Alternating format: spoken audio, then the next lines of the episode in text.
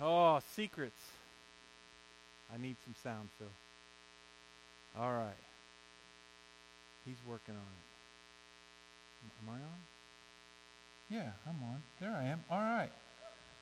New soundboard. They're, they're trying to figure it out. So, secrets. Oh, man. When you hear them, you think, well, that's kind of an interesting secret, right?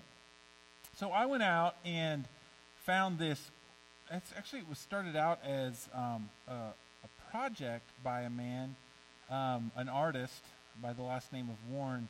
He started this thing called Post Secret. I don't know if you've ever heard this or seen this, but it's now a Facebook page. He has like events and stuff like this. He thought it was an interesting idea.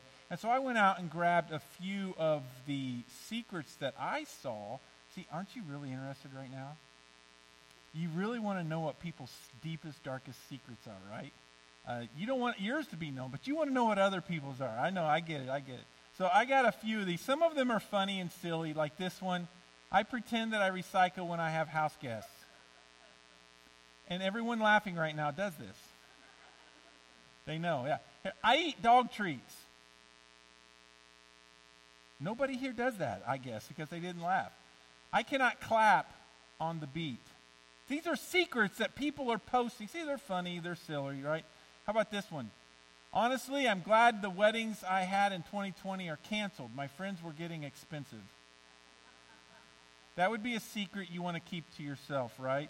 And then they get a little bit more serious. Here's one somebody said I've chased a six figure salary my entire career. Now that I have it, I realize how hollow slash worthless I feel. Wow. I'd say that that's a pretty, a little bit more serious secret, right? How about this one? My job is to help people who are hurting.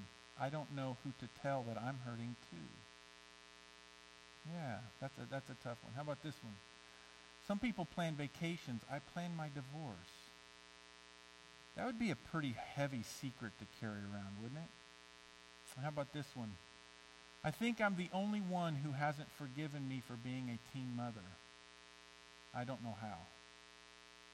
You don't you never know, do you? These are real people who go out who don't feel like they can tell their secrets anywhere, but they do here because it's anonymous. Right? And then they can get even worse. I started running to punish myself for her death. Now I run in places that I would have wanted my stillborn daughter to see. Each step is a step I want her to take. These are real people writing real secrets that they have. And this one I'm scared that when I die, I won't know what's happening. I'm equally scared that I will, that I will feel myself slipping away and I won't be able to hold on. That's a fear that they have. And then this one, it makes me feel better to know that if things get bad enough, I can always kill myself. Somebody needs to reach out to them, huh? And then this one, someday I will stand here and celebrate that I didn't jump. Secrets. People have them. Until you go through on this post secret website and you begin to read the postcards and the secrets that people have posted, um, sometimes you just kind of go through your life and don't think that people think these things. People don't have these concerns. People don't have these secrets. So Post Secret was a blog that was founded in 2005 by name, an artist named Frank Warren. Uh, it's now a Facebook page, Instagram account. He has events and things like that. And what exactly is it? Like I said, it's a place where people can post their darkest secrets in secret. Warren thought that we all have secrets that we don't tell anyone. He thought they, he needed to create a space for people to tell the things they could not tell others. Post Secret was his idea to give people an anonymous place to do this. And when you go on there and read, there are things from sexual sins to destructive habits to silly things like you know, I pretend to rec- to uh, recycle when I have house guests. Those are silly things. And let me ask you a question. If you could fill out a post secret card today, right now, what would you confess? What would be your secret? What would be the thing? And you don't have to say it out loud, trust me. We don't want to hear it, right? What would it be that you would say? What are the darkest secrets, the most detestable thoughts, our deepest struggles that we have? Now, let me ask you something else. Why don't you share those secrets? It's kind of obvious, right? Why aren't you going around telling everybody everything that comes through your mind or that you think or everything that you do? Why do we keep the secrets and why can't we tell anybody? Why do we keep them to ourselves? Now, I'm not suggesting that you should go and share your deepest, darkest secrets with everyone. Please don't go out and post these things on Facebook, right? That's not what I'm saying. But why don't you tell anyone? Why is telling even one person so difficult? It's because we're afraid. But of what? What am I afraid of? I'm afraid that I'll be misunderstood. I'm afraid that I'll be rejected. I'm afraid you won't accept me. I'm afraid you won't embrace me. I'm afraid you won't love me.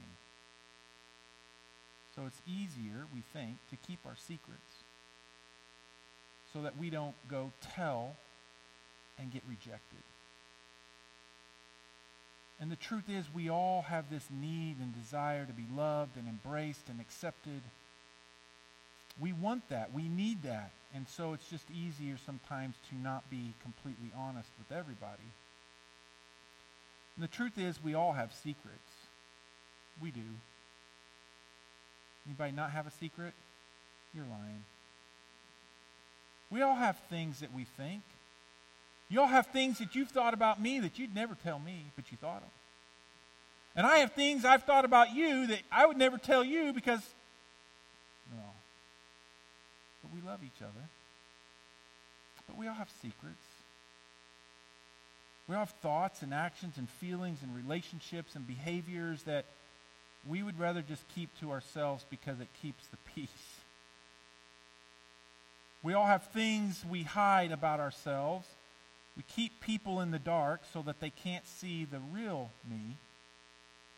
And we do that because we keep secrets so people will accept us, embrace us, love us. But what they're really accepting and embracing and loving is sort of a false you. It's not who you really are because you're hiding something.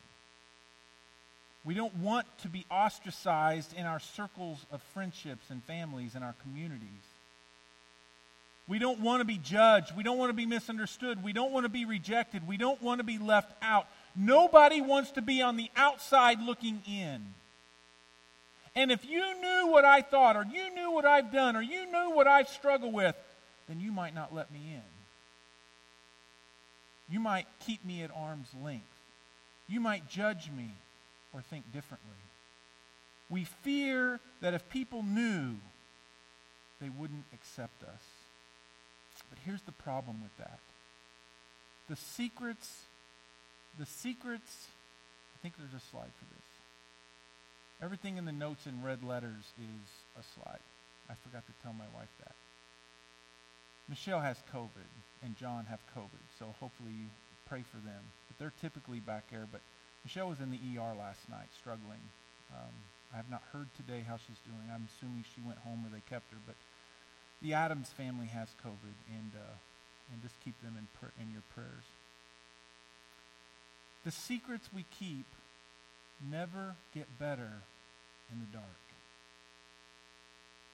This is the problem with keeping secrets. This is the problem with trying to have relationships and be in community and be, you know, in intimacy with people. This is the problem is when we keep our secrets, they can never get better in the dark. We need to bring them into the light.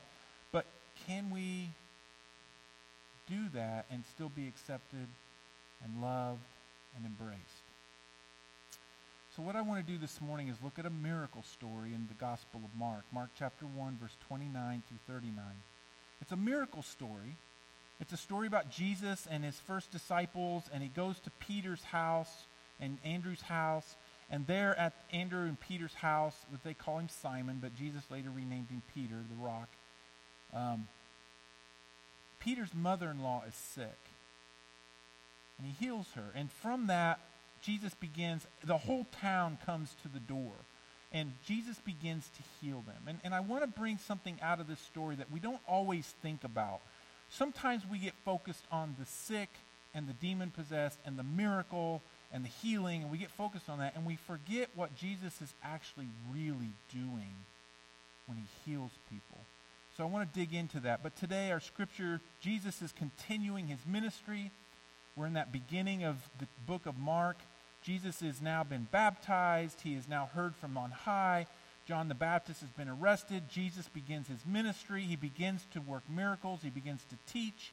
Uh, as he's teaching, people are coming to him with problems, real problems.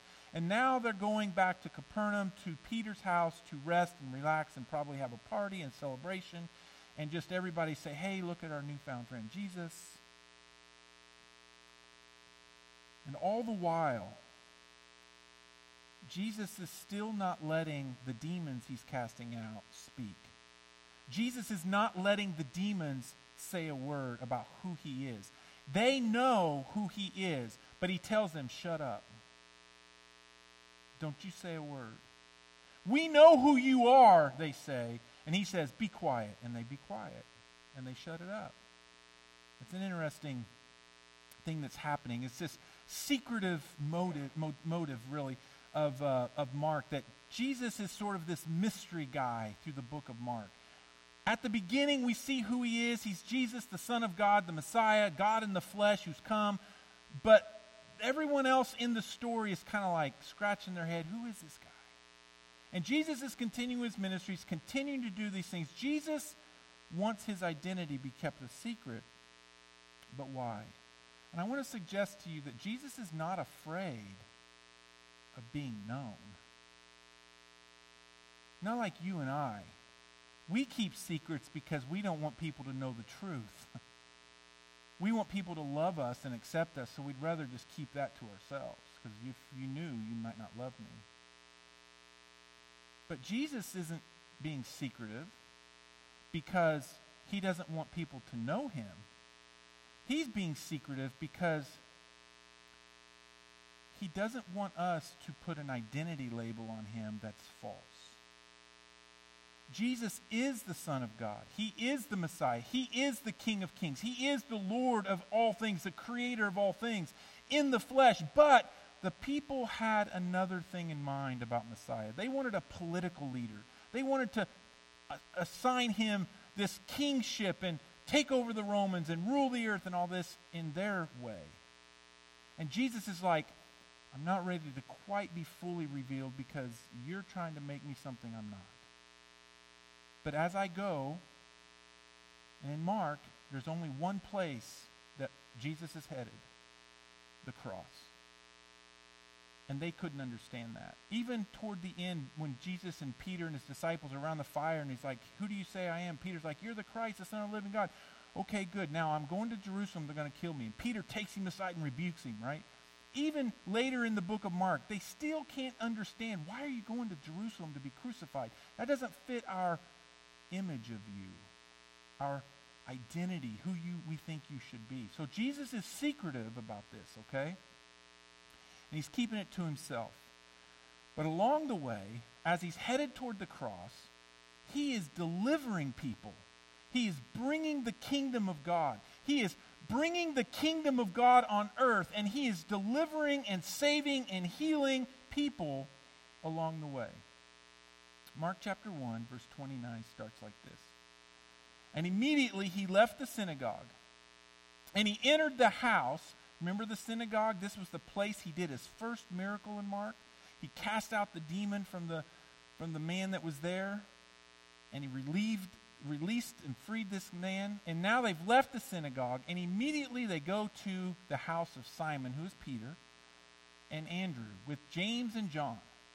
Now, Simon's mother in law, which would have been not unusual for a multi generational family to live in one house, lay ill with a fever. this is important. For you and me, that means nothing, right? For you and me to have a fever, it's like, yeah, COVID's going around. We get the flu, we get fevers, and we have medicines now. But for them, in the first century, for someone to have gotten a fever was a big deal, and I'll explain that in a minute. And immediately, they told Jesus about her. And he came and took her by the hand and lifted her up. And I'm using the English Standard Version because it's a little bit more of a literal translation. Maybe your NIV says he picked her up or something like that. But the actual word means he raised her up. And this is a more literal translation. He lifted her up. She was bedridden. She was bedstruck. She was down and out. She could not get up. She could not move. She couldn't go to her guests. She couldn't take care of her household. And here these guests, these special guests are coming, and she could do nothing because her sickness and her illness had bedridden her and put her down. And Jesus comes in and he takes her by the hand. He doesn't even say anything, he just raises her up, and the fever left her. And she began to serve them. Another important point. So the guests are coming for dinner. Peter's mother in law, she can't get out of bed. Her illness is keeping her down his head. Jesus does the most compassionate thing he could have done. And he goes to her and he sees her condition and he wants her to be a part of what's happening in the household that day. He wants her to be back in the mix of her family. Her hospitality gift that she had to wait on people and care for them and take care of the household and to feed people. This was a gift she had she could not use. And Jesus had compassion on her and he reaches down, he lifts her up, lifts her up, and he makes her well and heals her. And what does she do? Immediately, she joins the party. She gets out of bed, gets herself ready, and she goes down. And what does she do? She begins to serve. And Mark uses this word, diakoneo, which is a Greek word that means to serve. And you say, well, why is that important? Jesus, Mark wants us to see that Jesus' ministry is about making disciples. Jesus touches and heals and frees this woman so that she can be a better disciple. She serves. She serves Jesus and she serves others. Mark wants us to see in this little short narrative that Jesus is healing people and their immediate response is the appropriate response to begin to serve Jesus and others. Discipleship is very much about being restored to our intended purpose. Discipleship is about being renewed. It's about following Jesus and being healed and restored and made whole. It's about getting back to the original purpose and design that God had for us.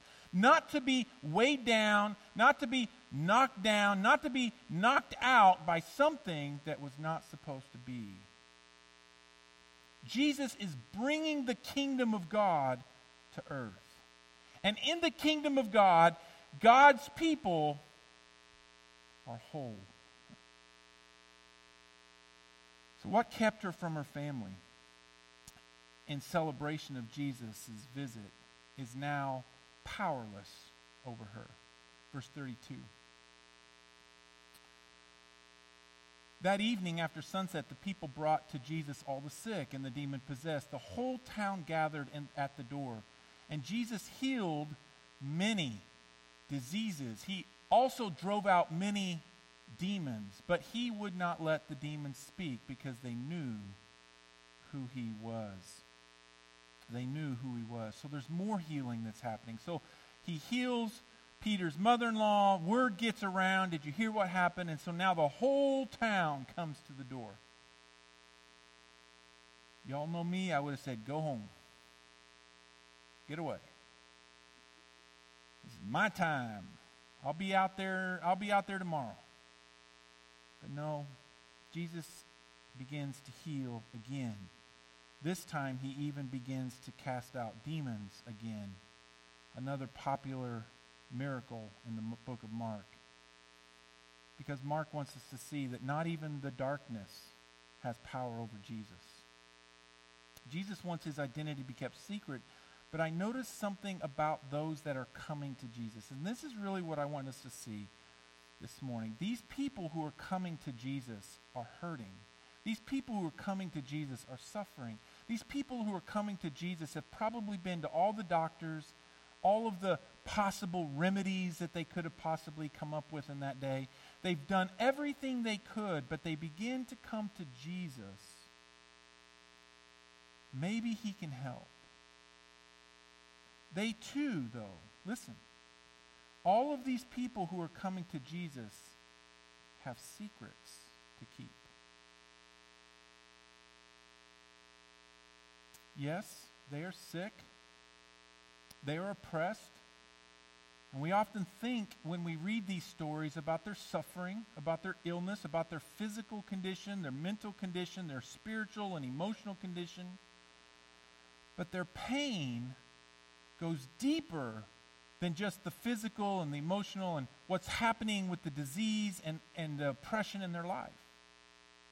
Say, what do you mean? What could be more serious than being sick, right?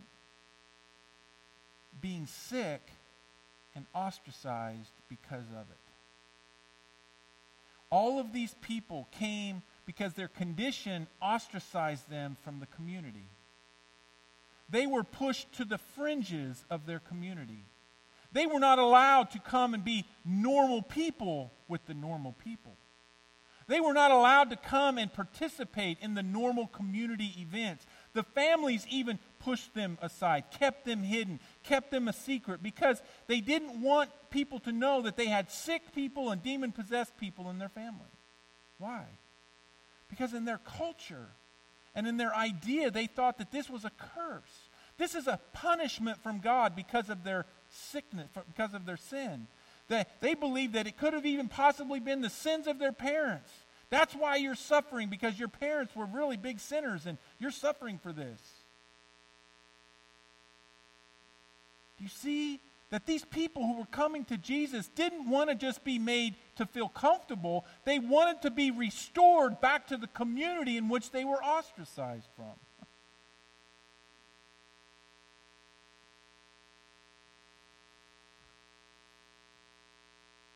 Demon possession was a sure way to be pushed to the outside of the fray.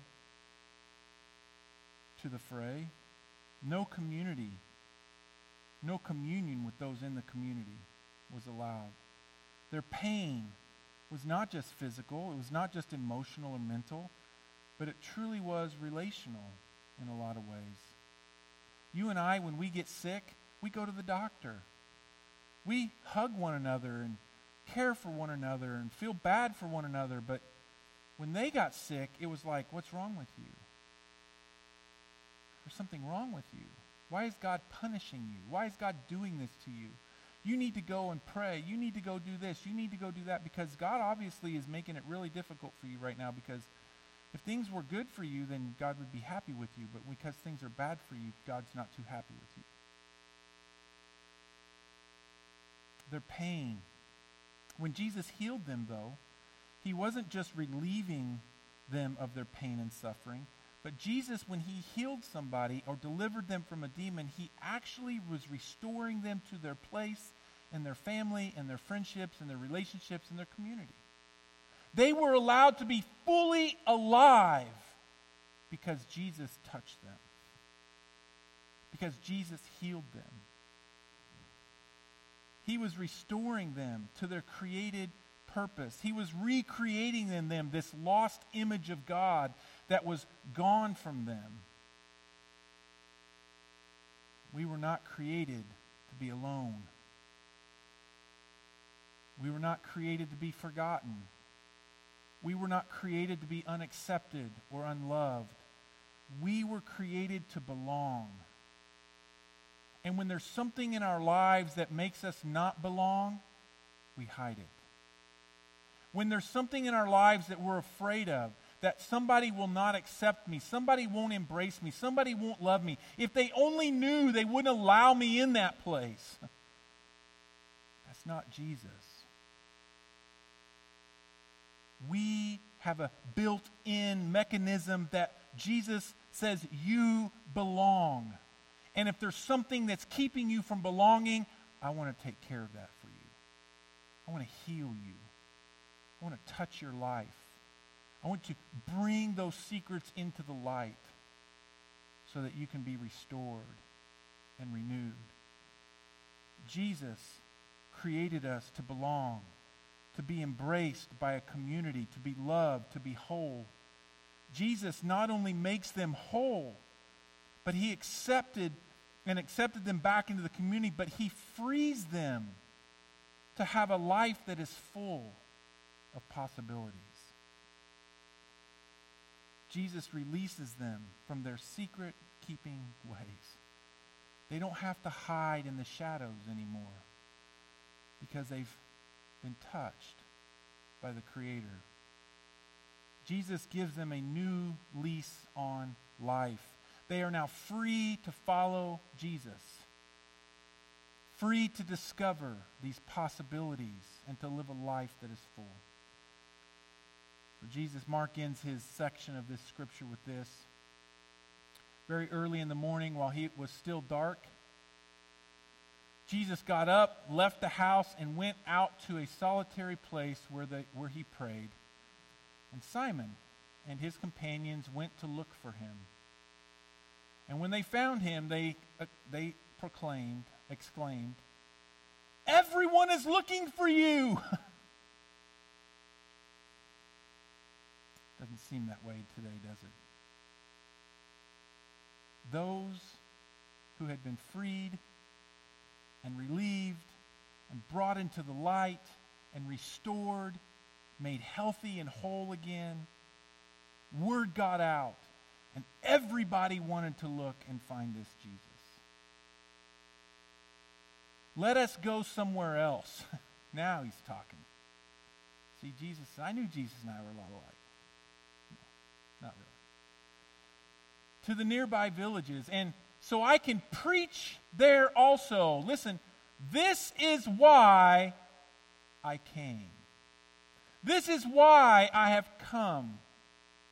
So that I can not just stay in one place, but I want to go tell everybody the good news. I want to go and tell everybody about the kingdom of God. I want everyone to be free and restored and healed So he traveled throughout Galilee, preaching in their synagogues and driving out demons. Question for you today What secrets are you keeping? What secrets do you keep that keep you from living fully and free? We keep secrets because we're ashamed. And shame keeps our true selves hidden. Nobody wants to show the real me if I'm ashamed of the real me. You need to come out of the darkness and into the light. You need to be one of those that goes to the front door of Simon Peter's mother house to see Jesus. You need to come to the Master. You need to come to Him and open up your heart. But that is the part of the problem, isn't it? Who can you trust with such risky information? You need someone who loves you completely. You need someone who knows all of you, including your failures and your hurts and your secrets and your insecurities. You need someone who has the power to set you free to speak the truth about who you really are. You need someone who can heal your brokenness, bind up your broken heart, restore the life that is going out, the relationships that you were meant to have. You see, in Mark, this is who Jesus is. He is this guy. He's the guy who's compassionate enough to know all your secrets and yet still embrace you and heal you and touch you. This is who he is. He sees and knows everything and yet has compassion enough to reach down into those beds that we lie in, unable to move, unable to get up, unable to live the life that God has intended us to live. And he reaches down and he raises us up. It's funny that Mark actually uses language that's almost resurrection like. He resurrects us. He heals us and brings us up from where we are. He takes our hand, he raises us up. Jesus looks into the deepest part of who we are, and he loves us. He speaks truth to the lies that we tell ourselves, the wounds and the sins that have brought us down. He calls us by name and he says, Rise up and be well. Get up off your sick bed and be restored. Take your place in an embracing community of faith that loves you and accepts you and embraces you. You are restored to the family of God. You are restored and renewed in the image of God. You can be a child of God. This is who Jesus is. This is what Jesus does. Do you see what Mark is telling us today? He's telling us this Jesus saves. He saves. Not just the forgiveness of sins, not just a ticket to heaven, but Jesus truly saves us. He heals us. He restores us. He takes the brokenness and he makes it whole again. You say, Well, I want that. Can I have that today? Yes. And for the rest of your life. Jesus is a healer, a restorer. He restores us, renews us, loves us. Jesus is the one who tells the demons to be quiet. Therefore, he has the power to do this for you. He has the power to help you, those of you watching online. Jesus saves. he heals and restores and brings us back to what God intended us to be. The bottom line for us today is this you will never be fully you until you believe the one who created you. You could say it another way. You will never be fully you until you follow the one who created you. That's what I'm asking you to do today. That's what Mark is asking all of us to do. To submit our lives to Jesus and begin to follow the one who can make me whole. The one I can tell my deepest, darkest secrets to the one that I can go to and let him be completely, have complete control and openness in my life to him. And he will begin to restore you back to a community that will embrace you and love you. This is the church.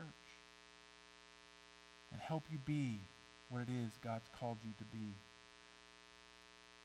Amen.